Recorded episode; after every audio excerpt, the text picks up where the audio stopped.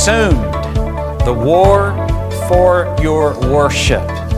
You see, what is the one thing that God desires most of all from you, and you have the ability to freely give it or freely withhold it from God? The answer to that is our worship. Your worship, my worship unto Him. God desires our worship. I'm going to be talking to you this morning about worship from the standpoint that we should be consumed, but at the same time, there is a war going on for our worship. There's a war going on. Even if your soul belongs to Jesus, there's still a war going on for your worship to God. There's a war going on for your whole heart. You see, God de- desires our whole heart. He desires our affection, our energy, and our total adoration of Him. You see, there's a, there's a story about a, it comes to us from the past about Henry Ward Beecher. And every week, people used to flock to hear Pastor Beecher's messages. And people would come to him, but one week, Reverend Beecher decided he was going to take a week off. I mean, he'd worked hard and he was tired, and so he decided he was going to take a week off. So, what he did was he had a guest speaker come in and speak for him. And so when the guest speaker stood up in front of this massive crowd of people that came to hear Pastor Beecher speak, what happened was is everyone went, "Oh man." Right in front of the guest speaker. Can you imagine how he felt? Gets up to preach and he says, everybody says, in the whole, I mean, hundreds of people, oh man. You see, there was a sense of disappointment there because the main guy is not in the house. Wow, we do that sometimes. But look what happened. This guest speaker wisely stood up in front of the church and he said, All right, everyone who is here today to worship Henry Ward Beecher, he said, You may now leave. He said, However, everyone who is here today to worship the Lord God Almighty, you may stay. And that's the way that story went.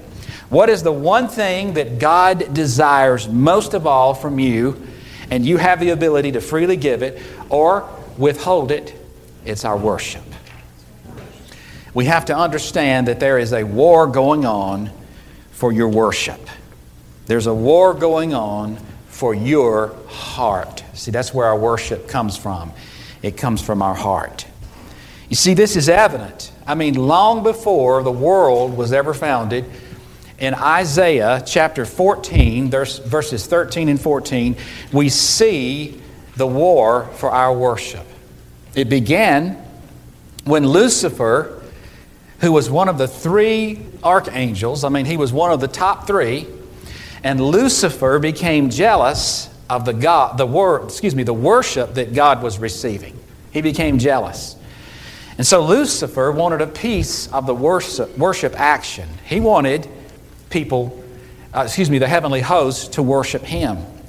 And Lucifer used some words that kind of are like a common thread all, all the way through this passage, and they were two words I will. Look at Isaiah chapter 14, verses 13 and 14. Lucifer said, I will ascend to heaven. I will raise my throne above the stars of God. I will sit enthroned at the Mount of Assembly. He goes on, I will ascend above the tops of the clouds. I will make myself like the Most High. That's where the battle started. Lucifer was jealous. God was getting all the glory. How many of you know that God deserves all the glory? God gets all the glory. And so, Lucifer, in addition to the words, I will, he also used words, pardon me, like my and myself. And so he rose up against God. And I want you to notice the fundamental differences, or some of the fundamental basic differences between Lucifer and Jesus. Lucifer says, I will. Jesus says, Thy will. Lucifer says, I will. Jesus says, Father, you will, or your will. And see, Lucifer says, I want you, church, to worship me. Jesus says, I want you, church, to worship the Father. See the differences? And so there was this war going on. Lucifer, he wanted a piece of the worship for himself. And God says, No one else is worthy of worship but me. The result was, the scripture says, he was cast down to the earth. Satan weakened the nations. And now he's in the form of Satan who is still warring for your and my worship. You believe that this morning? He really is. He wants us, He wants you, He wants me to worship anything but God. See, He's gotten kicked out of heaven. So He's come to cause you problems now. Of course, you know we have authority over Him. But instead of just wanting you completely to worship Him now, He's satisfied if you'll just worship anything except the one who kicked Him out of heaven God. And that's the way He operates today. Matthew chapter 4, verses 8 and 9 says, The devil took Jesus to a very high mountain. Remember this. This was when Jesus was, uh, went into the wilderness, led by the Holy Spirit. He was tempted. He fasted for 40 days and 40 nights. He was tempted by Satan in three areas. And one of those areas, verse 8 says that the devil took Jesus to a very high mountain and showed him all the kingdoms of the world and their splendor. All this I will give you, Satan said, if you will bow down and worship me. Wow, isn't that something that Satan had the guts to show Jesus all the splendor of the world, all the glory, all the fame and the fortune, all the status, all the power, everything. And listen, if you look at it in a worldly sense, there's a lot of power in the world. Not authority, but power. I mean, that drama even illustrated the power of how, as a believer in Christ, Satan wants to come and steal a little bit of your heart at a time. He's patient. But God's not only more patient, He's a whole lot bigger. Right? so he says, All this I will give you, but there's only one thing, just one thing you have to do, and then you will have all of this power. I mean, you'll rule the world. And I believe he was lying because he's the father of lies. But he said that one thing is, Jesus, it's this simple. Just fall down before me and worship me. Man. You know what Jesus said, right? Get out of here, you creep. you know what? I, you, the world, everybody should worship only one God. That's the Lord God Almighty, and that's the one we need to serve. And that's what he told Satan. And he used the word to overcome him. But it's the war for our worship. So, the one thing that God desires the most from you and me, and it's the same one thing that we have the ability to give it freely to God, freely to God, or to withhold from God, is what? Our worship. Now, when I'm talking about worship, I'll, I'll use some examples using corporate worship, but you know, worship is more than just coming to church. I think our worship was incredible this morning, worship team, and it's powerful. And you can see how it was so, so brilliantly orchestrated by the Holy Spirit this morning. He's incredible. But worship is our lifestyle, worship is the way we live as well. Now, there's a question I want to ask you, and I'm going to answer it for you. So, aren't, aren't you blessed today? You don't even have to answer that question today. I'm going to ask it and answer it at the same time. I'm, man, I'm tempted to pick up some of this money, but it's not mine, so I won't do it. Just kidding. Here's a question Why is your worship, why is my worship, our worship, so important to God? I'm going to give you two reasons this morning, all right? Here we go. Reason number one because you are a worshiper. I could put it another way God created you and me to be worshipers. And then somebody could hear this message. Might be someone here, I don't know. It may be someone on the internet or by CD or whatever, but somebody could hear this message, message some way and say, well, you know, I'm not really a worshiper. My mom or my dad drugged me to church and I'm here. But yes, yes, you are a worshiper. We're all created to be worshipers. No one is exempt from that and no one is held above or below that. God's no respecter of persons in that. We're all created to be worshipers. Everybody's a worshiper because you were created to worship. But you will worship something either the one true God or something else. We're worshiping machines. Do you hear me this morning? Now, I'm not trying to be crude when I say that, but we are worshiping machines. Why? Because we were designed and engineered and created and put into being by the creator of this universe to be worshipers of God. And so if we don't worship God, we're going to worship something, some things, or someone besides God. We're all created to worship. Now, how do you know what you worship? Just in case you don't know what you worship, I'm going to tell you this morning. Is that all right? How do I know what I worship? How do we know? Well, you worship what you value the most. Jesus said, Where your treasure is, there will be your heart. But we worship what we value the most. Wherever you plant your time, that's what you worship. Wherever you plant your heart, that's what you worship. Wherever your affection drifts, that's what you worship. Wherever you spend your money, I'm not talking about you worship groceries and utility bills and stuff like that, but the things that, you're, that you want, and wherever you plant your money in those things, those are the things that you worship. You know, the Bible says that some people worship created things.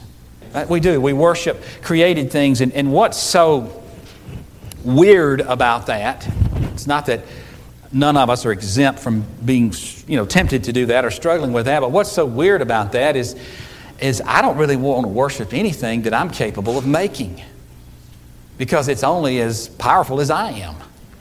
And I don't see myself as you know, yes, I'm good looking and sweet and all that, but I don't see myself, I'm just kidding, I'm just kidding. In light of making sure y'all are still awake, in light of God's incredible existence, I don't see myself as much in my own eyes, right? Because He's so big and, and you don't see, you shouldn't see yourself, but sometimes we worship things that are created like a, a nice house or a nicer house. Well, the neighbor next door, they got that, you know, they got that makeover went into debt to do it. But they got it, so man, I can't let them outdo me. I've got to have not only a nice house, but I've got to have a nicer house with nice new furniture. I know we just got our furniture and redecorated the whole house last year, but man, they did it six months ago, so I can't let them get six months to a year ahead of me. I got to have nicer furniture. I got to have a nicer car, nice leather seats, nicer stuff. Toys, big boys' toys. People worship things like that. Created things. Some people worship hobbies. Some people worship people. People worship their kids. Ooh, there's one for you. You know what? We're all created things, and we have to be careful that we don't worship created things, but we worship the one who created those things. He's known as the Creator, right? Is anybody here this morning? Exodus chapter 20, verses 3 through 5 says, This is God speaking through Moses as he was giving the Ten Commandments, the law. He says, You shall have no other gods before me. Well, let me ask you this. We don't live under the old covenant anymore, so does this still apply to us? Absolutely. Jesus came and he fulfilled the law by living under the law for 33 and a half years. He established that. He established that principle. And we can do it through Jesus now in the, in the new covenant. But he said, You shall have no other gods before me. You shall not make for yourself idols. We shall have no other gods before us. Right? Anyway, he goes on to say, You shall not bow down to worship them or to them, or worship them. Now, watch this. He says, For I, the Lord your God, am a jealous God. The Lord your God, he says, I am the Lord, I, the Lord your God, am a jealous God. Now, listen, God's not a jealous God in that he's he's sinfully jealous. You know, we think of jealousy as the green eyed monster, right? He's not that way. It's just that when God created you and me, He created us to worship Him, and He created us to worship Him with a whole heart. That means with everything, with all of us. God didn't create a human being, even Adam and Eve, He didn't create them to give Him uh, just a slice of the pie or most of their life, but He created Adam and Eve to live endure with Him forever in an incredible relationship, one on one every single fiber of their being spirit, soul, and body. That's the way He created them. And so, even now, when we accept Jesus as our Lord and Savior, we give Him our whole heart because God didn't send half of Jesus down here to save half of me. God didn't send three quarters of Jesus. He didn't send a freak down here so that I could be just partially saved. But Jesus gave it, say this, all. Jesus gave it all so that when I give my life to Him and He comes and lives in me, that as my whole life is a total worship of all that I am to Him 24 7. Now, to some people, you've heard that all your lives and you still hadn't received it. Some people have never heard that before, and you're thinking, that's what I want. Let's be careful that we who have been around this thing for a long time, we've heard it so much that it just goes in one ear and out the other. You know what? It's still the truth. It's still the truth. We learned in our course last weekend that truth applies to everybody for all time in every situation. Truth, the truth of the Word of God, is not something that you use when it fits. It's not something you use when it's convenient, but truth applies to all people. You know, truth is no respecter of persons. It's not going to apply for you and it doesn't work for you because y'all have different situations. The truth is the truth. And I am fully dedicated. This church, this leadership is fully dedicated. Our teachers are fully dedicated to just simply teaching the truth. Teaching the truth. You know, that's really quite simple, but if you're going to teach the truth, you're already in a battle because Satan is the father of lies and he can do anything he, or he tries to do, excuse me, everything he can to keep the truth from coming out. But we're going to declare the truth. So, listen to me carefully as I say this because I need to move on. We don't determine how much of ourselves we give to God. God determines that. You know what? If we can, if we can just get that in our little mind and let it roll around a little bit, that, that'll open up something for us. It was predetermined before I was in my mom's womb. It was predetermined before the world was founded that when we worship God, it's determined by Him how much of us we give to God, not us. Isn't that simple? And God says we're to worship Him with our whole heart. And God gave us rules for worshiping because He created us to be worshipers. So, why is your worship so important to God? Number one, because you are a worshiper. You were created to worship. And number two, the Bible says we become like whatever we worship.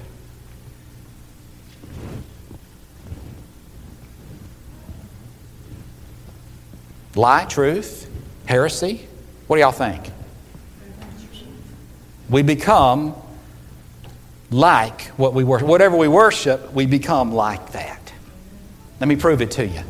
Psalm 115, verses 4 and 8. But their idols are silver and gold, made by the hands of men. Those who make them will be, say it with me, like them, and so will all who trust in them. Wow. So, what is the one thing that God desires most of all from you and me that we have the ability to freely give it or withhold it? Is our worship. Good.